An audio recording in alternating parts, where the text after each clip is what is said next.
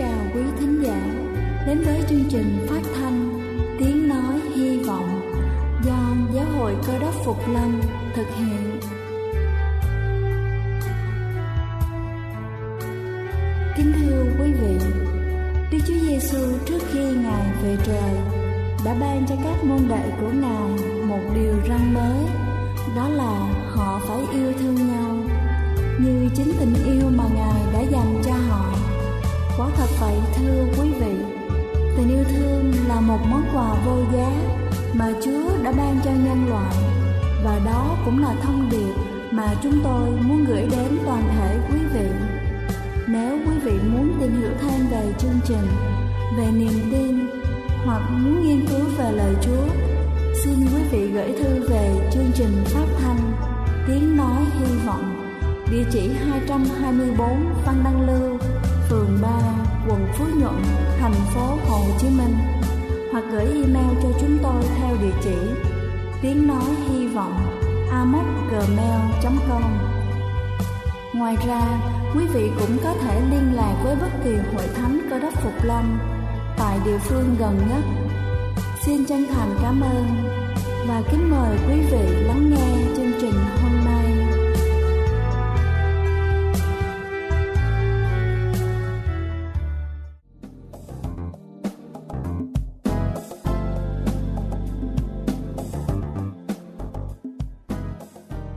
Xin kính chào quý vị thính giả đang theo dõi chương trình phát thanh tiếng nói hy vọng. Chúc quý vị có một ngày thật hào hứng để hoàn thành tốt công việc của mình. Và để bắt đầu cho chương trình buổi sáng hôm nay, tôi sẽ kể cho quý vị nghe một câu chuyện với tựa đề Chú chim sáo xanh. Ngày xưa có một cậu bé rất vui vẻ vô tư, cậu có một người bạn nhỏ dễ thương.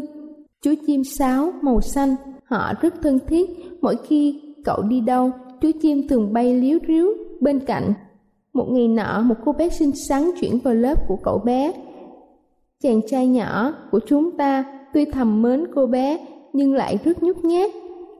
Phải cho đến khi nhà trường tổ chức một buổi liên hoan thì cậu mới lấy hết can đảm gặp cô bé và nói lời mời.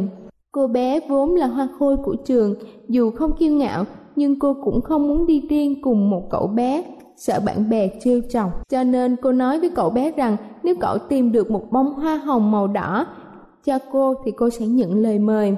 Cậu bé nghe vậy rất buồn vì cậu biết rằng ở khắp vùng này không hề có một cây bông hồng đỏ nào mà chỉ toàn là bông hồng màu trắng.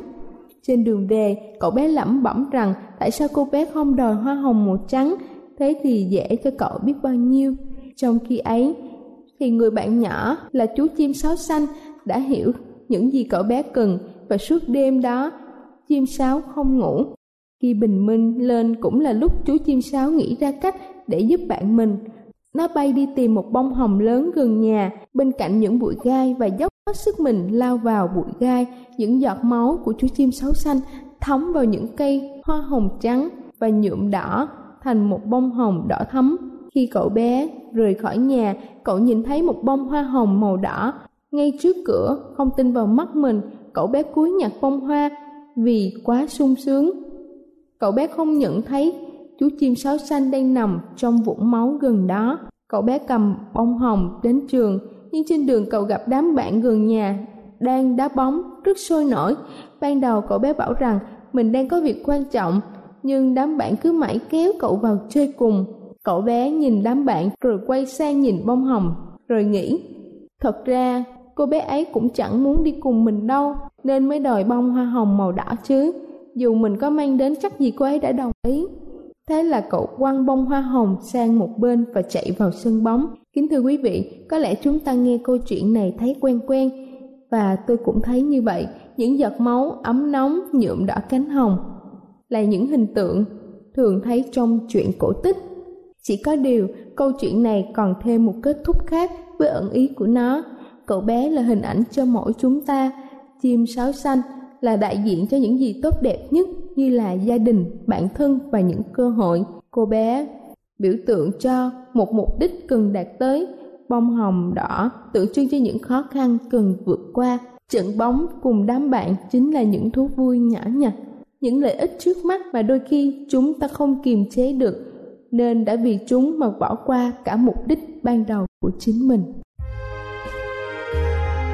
Đây là chương trình phát thanh Tiếng Nói Hy Vọng do Giáo hội Cơ đốc Phục Lâm thực hiện. Nếu quý vị muốn tìm hiểu về chương trình hay muốn nghiên cứu thêm về lời Chúa, xin quý vị gửi thư về chương trình phát thanh Tiếng Nói Hy Vọng, địa chỉ 224 Phan Đăng Lưu, phường 3, quận Phú Nhuận, thành phố Hồ Chí Minh hoặc gửi email cho chúng tôi theo địa chỉ tiếng nói hy vọng amos@gmail.com. Ngoài ra, quý vị cũng có thể liên lạc với bất kỳ hội thánh cơ đốc Phục Lâm tại địa phương gần nhất. Xin chân thành cảm ơn và kính mời quý vị tiếp tục lắng nghe chương trình hôm nay.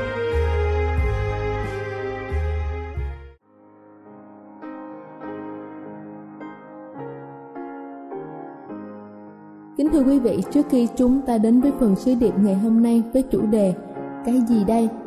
Xin kính mời quý vị cùng lắng lòng để lắng nghe bản thánh nhạc tôn vinh Chỉ tin nơi Ngài.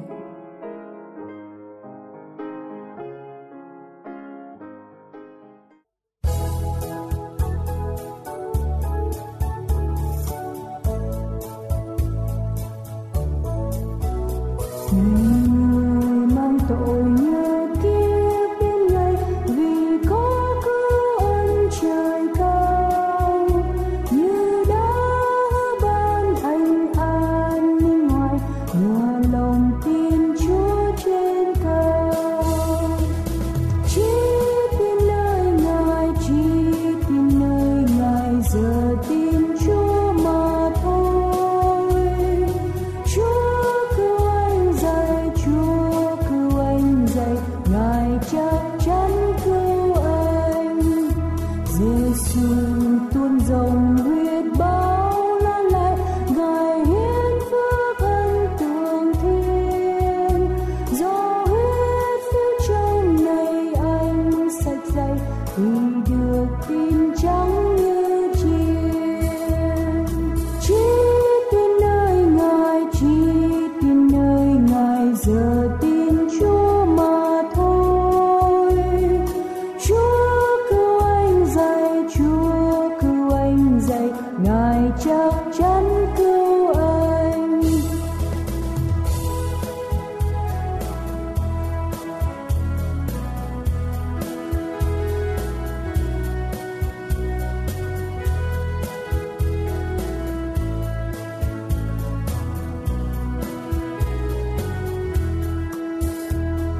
Ai mà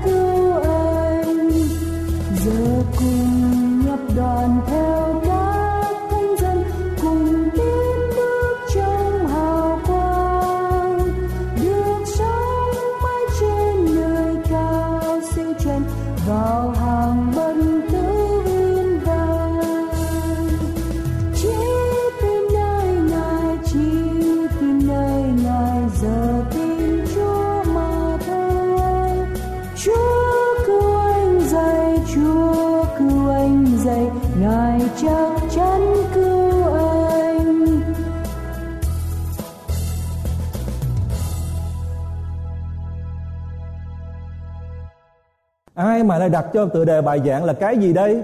Quý vị có ngớ ngẩn, quý vị có ngạc nhiên và hiếu kỳ muốn tìm hiểu, muốn biết cái gì đây không không? Hay là ông mục sư muốn nói cái gì đây? Ông sắp nói cái gì đây?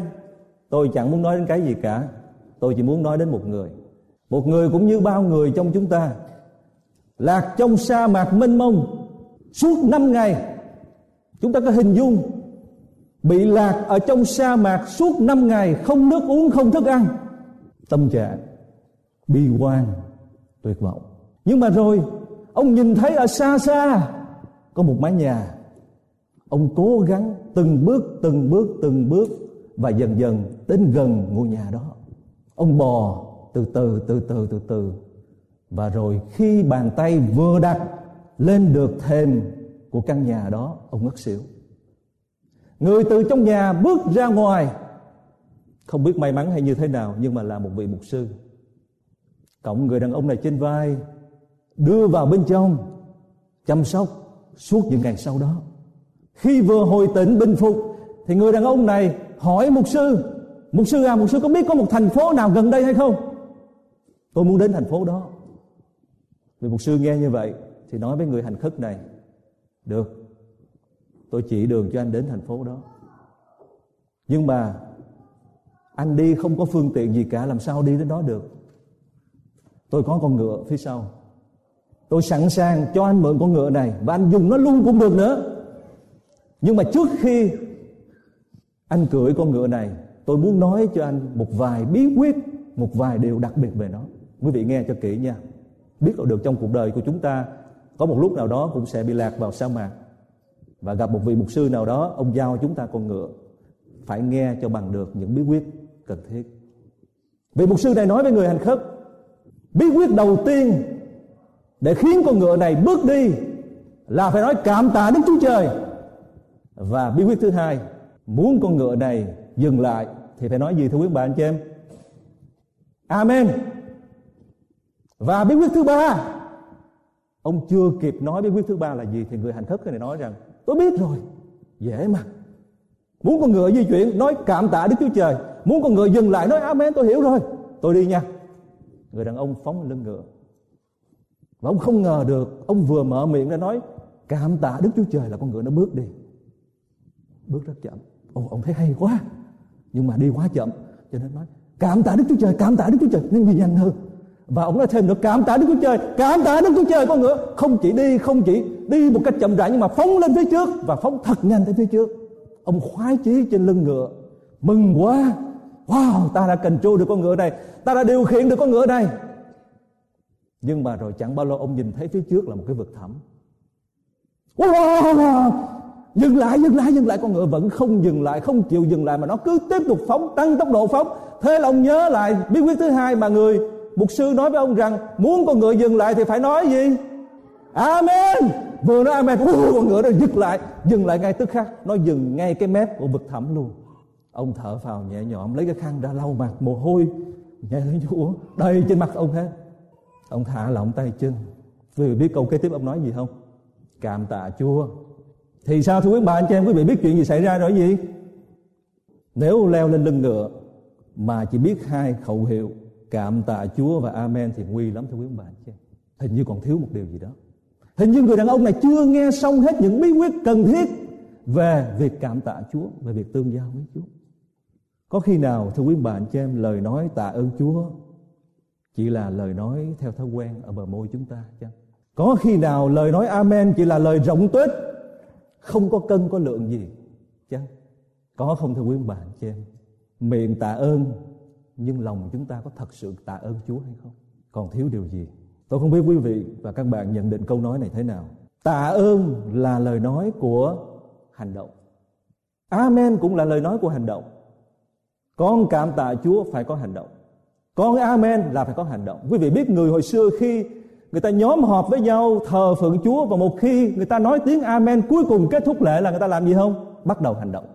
Có nghĩa là sống với những gì người ta nghe, thực hành những gì người ta hiểu nhưng mà nếu không khéo, thưa quý bà anh chị em, những điều mà chúng ta thường nói, cảm tạ Chúa hay Amen đó, nó trở thành thói quen thì nguy lắm thời hợt thì rất nguy thưa quý bà anh chị trái tim biết ơn sẽ không bao giờ chịu ngủ quên, cho đến khi nó đền đáp ơn mà nó đã nhận người do thái cũng giống như người hành khất ở trong câu chuyện quý vị vừa nghe qua Họ cũng lạc ở giữa sa mạc.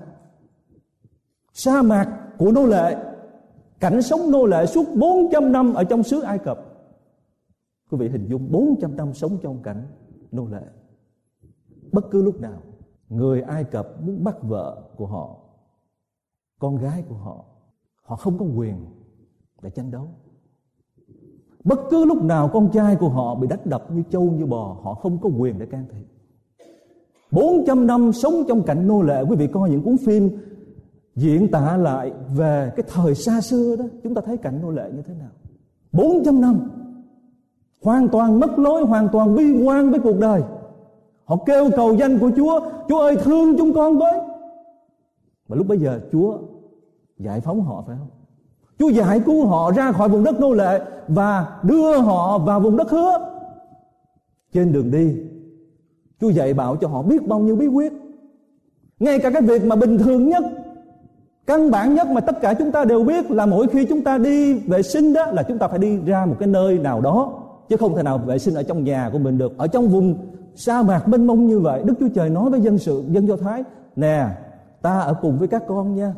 Ta ở giữa các con nha. Cho nên mỗi khi các con đi cầu đó, các con phải mang một cái gì ra ngoài đó, đào một cái lỗ, rồi để dưới đó nha. Đời sống nô lệ, biến những con người do thái trở thành những con người không có ý thức cách sống lối sống như thế nào.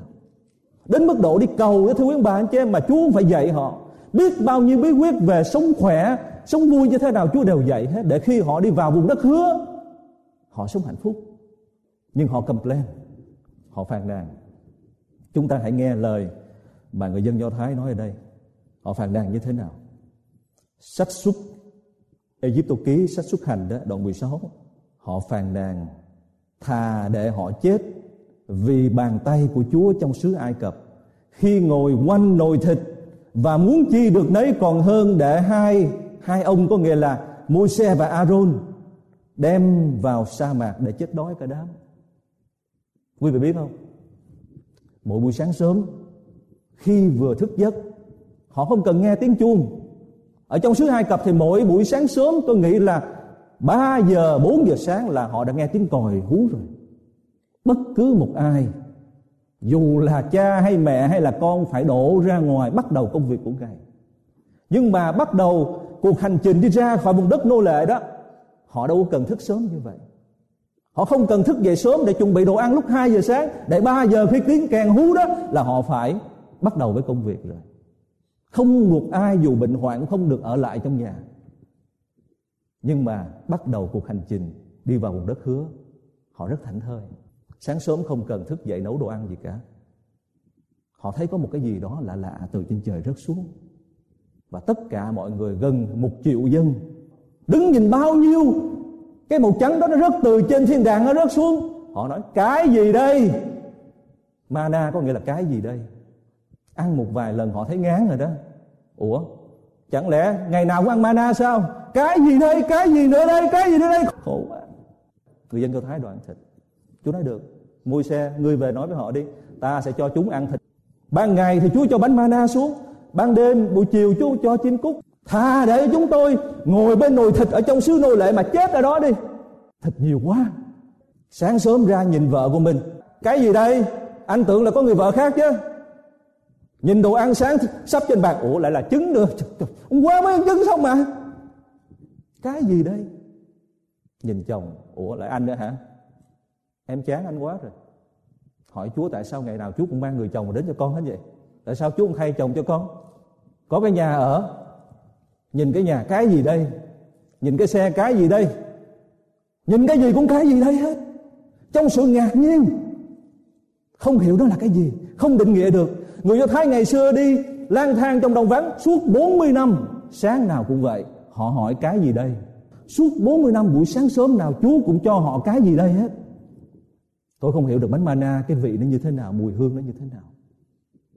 Chúa có thể khiến đất mọc lên cây cối ngay tức khắc và nuôi họ suốt 40 năm.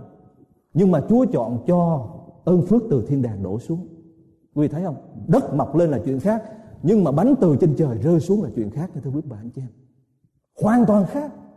Chúa biết được cơ thể họ cần cái gì để bình phục qua bao nhiêu cái bệnh đó mà họ đã mang ở trong xứ Ai Cập. Chúa biết được cái gì bổ dưỡng cho cơ thể của họ Chúa biết được cái gì là tốt cho tinh thần của họ Cho nên Chúa mới quyết định cho họ bánh mana nhưng mà họ lại hỏi, cái gì đây? Suốt 40 năm đó, Chúa nói với họ rằng, Ta không chỉ muốn ban cho các con bánh mana mà thôi, Nhưng mà ta muốn ban cho các con bánh hằng sống kìa. Quý vị đã từng nghe bánh hàng sống chưa? Bánh hàng sống là con của ngài, là chính đức chúa giêsu nhưng mà khi con một ngày đến thế giới này thì người do thái một lần nữa nhìn đức chúa giêsu nói, cái gì đây? Cái người này là người nào đây? Con đức chúa trời hả? Sao chẳng giống đức nào hết vậy? Chúa cũng thế hả? Nghe không quen. Cái gì đây? Và cuối cùng họ đóng đinh cái gì đây? Ở trên cái thập tự giá. Vì thấy không? Điều mà họ phàn nàn ở trong vùng đất sa mạc đó, trong lúc họ đi lang thang như vậy, họ phàn nàn những điều đó thì quý ông bà, anh chị em, hoàn toàn sai. Có phải là trong xứ ai cập họ được ăn uống đầy đủ không? Lúc nào cũng có thịt ăn không? Cho nên người do thái người ta nói rằng ô sau năm 75 thịt ăn hàng ngày nói không đúng sự thật và khi nói không đúng sự thật đó, thì nó tạo lên trong lòng con người một cái bản tính xấu là vô ơn. Mà cái bản tính vô ơn thưa quý ông bà anh chị em, nó mang đến cho con người đời sống vô vọng. Vô ơn, vô vọng. Vô ơn làm cho con người không còn nhìn thấy được phía trước, không còn nhìn thấy được ngày mai và không thể nào sống lạc quan được. Người ta nói rằng không thể nào cùng một lúc mà bạn cảm tạ Chúa mà cùng một lúc bạn sống bi quan được hai cái đó nó không đi lung tung với nhau nó không đi liền với nhau được cảm tạ Chúa luôn luôn cho chúng ta tinh thần lạc quan để sống người Do Thái Thưa quý bà anh chị em đến giờ phút này họ vẫn chưa học được cái bài học họ cần phải học. Chưa học được cái bài học họ cần phải học. Và đến giờ phút này khi nhìn Đức Chúa Giêsu, khi nghe khi nói về Đức Chúa Giêsu thưa quý bà anh chị em, họ vẫn nói cái gì đây? Vài ngày trước có một vị rabbi là vị thầy người Do Thái đó lên chương trình truyền hình đưa ra một số lập luận và tôi cố gắng tôi nghe đến lập luận thứ 12 Ông dùng nhiều lập luận để nói rằng Đức Chúa Giêsu không phải đấng Messi. Đức Chúa Giêsu không can hệ gì với loài người cả, không phải là con của Đức Chúa Trời. Tôi nghe đến cái lập luận thứ 12, tôi tắt không nghe nữa. Tôi không cần biết Đức Chúa Giêsu có can hệ gì hoặc là là ai là cái gì đối với vị thầy Do Thái đó. Nhưng mà thưa quý ông bà anh chị em, tôi không thể nào thiếu Đức Chúa Giêsu được. Tôi không nhìn Đức Chúa Giêsu mà tôi nói cái gì đây được? Ai đây được? Đức Chúa Giêsu có can hệ gì đối với chúng ta không thưa quý, quý anh chị em? Quá can hệ phải không? Quá can hệ. Những người biết Ngài và những người Ngài biết. Sự quan hệ mật thiết không thể nào thiếu được. Chúng ta sợ gì còn ngồi đây được, hít thở được, sống và động được là nhờ những thức ăn mà chúng ta ăn vào. Các nhà khoa học nói rằng chiếc xe nếu chúng ta tắt máy, chúng ta có thể đề lại được. Nó là một hệ thống máy. Nhưng mà con người chúng ta khác.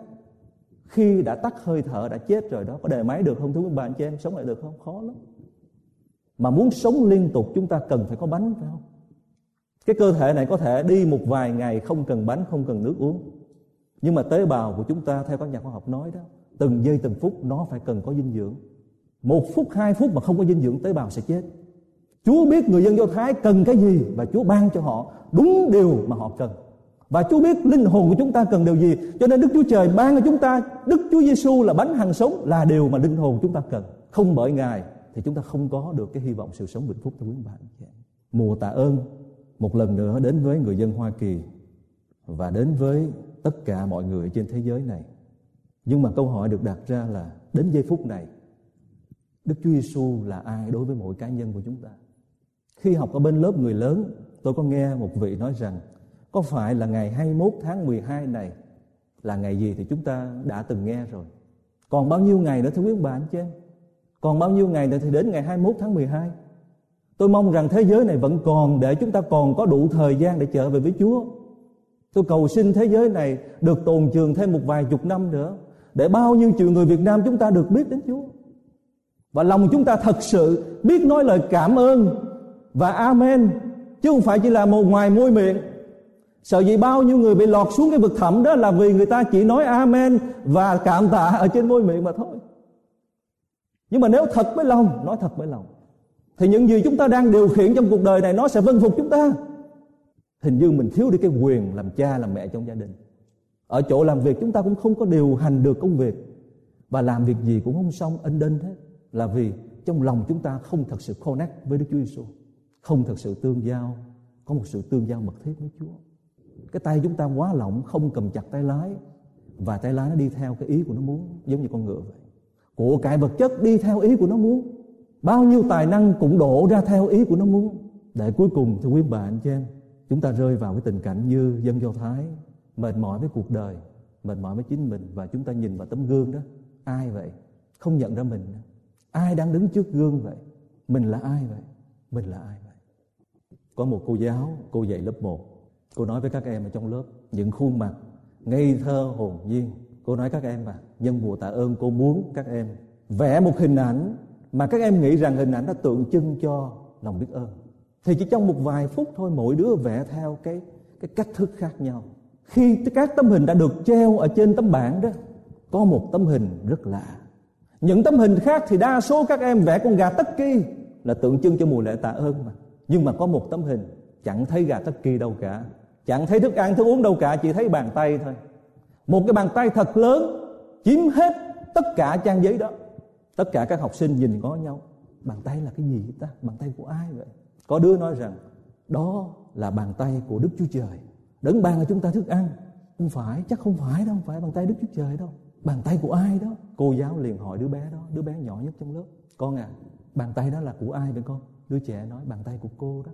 Là vì mỗi giờ ra chơi mỗi lần có recess á, bàn tay của cô giáo thường nắm tay của đứa bé đó. Đứa nhỏ yếu nhất cô đơn lạc lõng nhất trong lớp học. Nắm dắt ra ngoài. Đương nhiên cô nắm tất cả tay của các em là vì không có thiên vị một em nào cả. Tất cả những em đó đều đến từ cái thị trấn nghèo nhưng mà đối với đứa bé đó, bàn tay của cô giáo lại đặc biệt với nó như vậy. Để trong ngày lễ tạ ơn, nó chỉ vẽ bàn tay cô giáo mà thôi. Thưa quý ông bà trên kinh thánh nói với chúng ta như thế nào? Mắt của mọi vật đều ngưỡng trông chúa. Ngài ban cho chúng đồ ăn đúng thì, xuân, hạ, thu, đông. Chúa xòe bàn tay ra, thỏa mãn nhu cầu của vạn vật. Nếu mà chúng ta được gợi ý vẽ một điều gì đó tượng trưng cho tấm lòng biết ơn thì chúng ta sẽ vẽ điều gì, thưa quý bạn dạ. chúng ta sẽ vẽ bàn tay của ai? Bàn tay, bàn chân, vầng trán, hông, có dấu đinh, có dấu thẹo. Hay là vẽ điều gì? Cầu xin chúa cho chúng ta tấm lòng biết ơn thật sự để mỗi buổi sáng thức dậy chúng ta lạc quan với cuộc sống. Chúng ta cùng cầu nguyện cho nhau để lời cảm tạ và amen của chúng ta là lời thốt ra từ linh hồn trái tim của mình. Để chính những lời này trở thành bài ca hay nhất mà Đức Chúa Cha chúng ta nghe.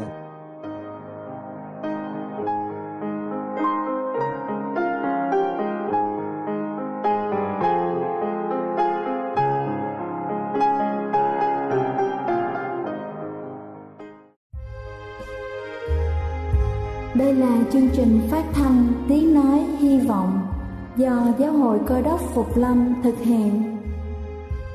Nếu quý vị muốn tìm hiểu về chương trình hay muốn nghiên cứu thêm về lời Chúa, xin mời quý vị gửi thư về chương trình phát thanh Tiếng Nói Hy Vọng, địa chỉ 224 Phan Đăng Lưu, phường 3, quận Phú Nhuận, thành phố Hồ Chí Minh hoặc gửi email cho chúng tôi theo địa chỉ tiếng nói hy vọng gmail.com Ngoài ra, quý vị cũng có thể liên lạc với bất kỳ hội thánh cơ đốc phục lâm tại địa phương gần nhất. Xin chân thành cảm ơn và hẹn gặp lại quý vị trong chương trình lần sau.